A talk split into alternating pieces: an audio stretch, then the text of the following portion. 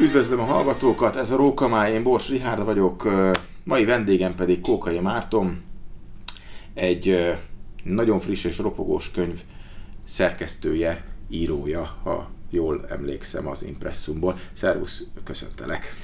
Köszöntelek én is, és üdvözlöm a hallgatókat! A könyv pedig egy, egy nagyon-nagyon szép emlék, vagy megemlékezés, vagy nem is tudom hirtelen mit mondjak még, Bágyi Ferencről szól, Fényel rajzolt pillanatok címmel. Ö, nemrég halt meg ugye Bágyi Ferenc, lapunk egykori fotósa, és gyakorlatilag olyan híres címlapokat fotózott ő, mint National Geographic, a Leica-nak volt a, a hivatalos fotósa, és ugye ezen alkalomból készült egy nagyon szép kiadvány. De előtte, mielőtt a könyvről beszélgetnénk, beszéljünk egy kicsikét Bágyi Ferencről. Ki volt ő tulajdonképpen?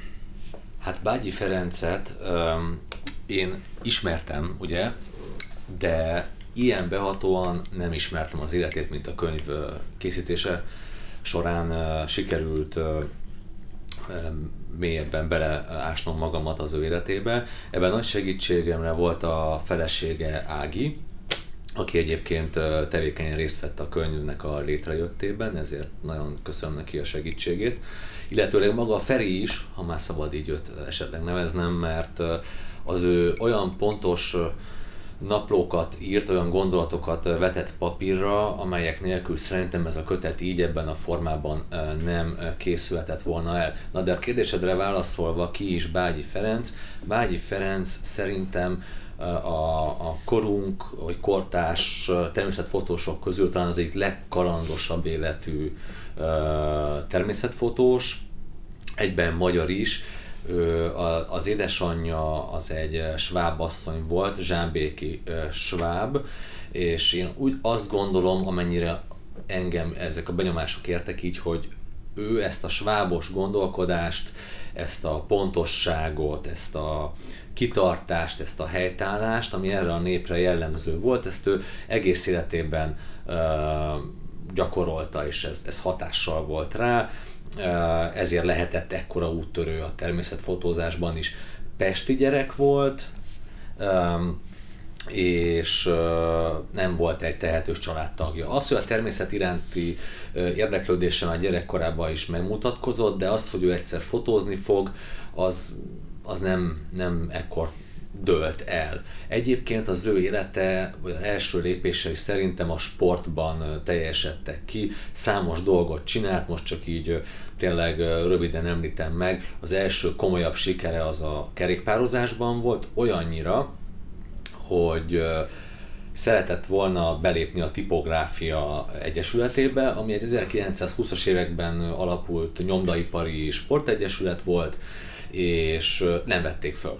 Hazament, nagyon szomorúan, aztán egy barátja javaslatára újra próbálkozott, nagy nehezen fölvették, és az első versenyt, amin elindult, ő megnyerte. És ez, ez tök jól jellemzi azt, hogy milyen ember volt Bágyi Ferenc, hogy látott maga előtt célt, azt ő elérte, és addig hajtott, küzdött, dolgozott, és motivált másokat, mert csapatban is nagyon jó eredményeket értek el egyébként biciklibe, ezt még több élő barátjal is mondta, akik együtt bringáztak vele, vagy kerékpároztak vele, hogy, hogy tényleg egy motivátor volt, egy, egy, egy vezető. Ez volt, ez emellett utána elkezdett bodybuildingezni, akkor, amikor ez még nem volt Magyarországon fogalom, gyakorlatilag ő az alapítója, a, egyik alapítója az Atlas Klubnak, ami Budavár, a Budai Várban volt, Uh, nyilván itt olyan versenyeket rendeztek még itt a, ezek a testépítők, a korai testépítők, ami itt van a nagy népek nem vettek olyan komolyan. Tehát például a, a Bágyék a barátaival a, a édesanyja leheltéri lakásának mosókonyhájában gyúrtak. Úgy, hogy uh, anyuka előtt uh, érdekesség volt, hogy hát a mosóteknő az miért recsen meg, miért ereszt? Hát mert azt használták fekvőpadnak.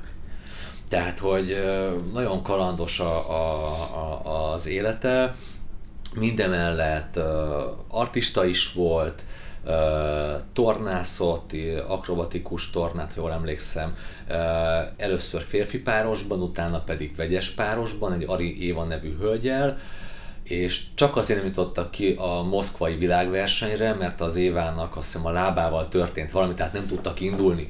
Egyébként a magyar mező mindenkit elvertek. Artistaként egy trióban volt, egy hölgyet dobáltak egy másik úriemberrel, Lengyelországba mentek, annyira bízott ebben az egészben a Bágyi úr, vagy a Feri, hogy ő akkor nem dolgozott, hanem kiment Lengyelországba. És ebből éltek nagyon jól, több mint fél éven keresztül, ők voltak azt hiszem a, az utolsó záró attrakciója ennek az egésznek, amiben nem nevezném cirkusznak, mert nem az volt, amiben dolgoztak. Záró attrakciók voltak, tehát és a természetfotózás az ez emellett alakult ki az ő életében. belelapozgatok itt a könyvbe. Ez egy teljes életutat átölel, ugye egy kezdő vagyis, vagyis bocsánat, kezdődik, kezdődik egy, egy életrajzzal, gyakorlatilag szépen sorrai számba veszi azokat a dolgokat, amiket te is említettél, biciklizéstől, fekete-fehér archív fotókon keresztül, a testépítésig, és szépen lassan a szerkesztési elvek ragyogó útvonalát tekintve áttér maga a könyv a, a fotózásra. Mennyi időt vett igénybe, ez, ez nem tudom hány fotó lehet benne, rengeteg. Van ezeknek, jó pár, így van. Ezeknek az átválogatása, illetve összerendezgetése. A fotóanyag az két részből áll. Van egy életrajzi vetület, illetőleg egy természetfotós rész, tájfotó, természetfotó. Amikor elkezdtük a munkát, akkor az életrajzi részben még nem voltunk biztosak, nem is nagyon láttuk, a, a, én nem láttam, amikor írtam az életrajzot, a, a fotókat hozzá, videókat láttam a családi archívumból, amit a feleségétől kaptam. Csak egy példát hadd mondjak, mert nekem egyébként nagyon nagy élmény volt, hogy a Csergezán Pálnak beszédeit hallgathattam meg VHS kazettáról visszadigitalizálva, amit a, a Bágyi úrnak a születésnapján mondott. Meg ilyenekből dolgoztunk, de mondom, akkor még ezek nem voltak meg és csak miután készlettünk a szöveggel, utána álltunk neki a, a fotók leválogatásának, pont azért, mert azt szerettem volna, hogy szövegileg is egy értéket tegyünk az asztalra, egy olyan kordokumentumot, ami egy, tényleg egy kiváló embernek, egy kiváló szakembernek az életét örökíti meg. És utána néztük meg a fotókat, nagyon sok fotója volt a, a Ferinek, a, az életét is pontosan dokumentálta, tehát ez a sváb precizitás, ez a német gondolkodásmód, ez abszolút tetten érhető az ő, ő munkásságán.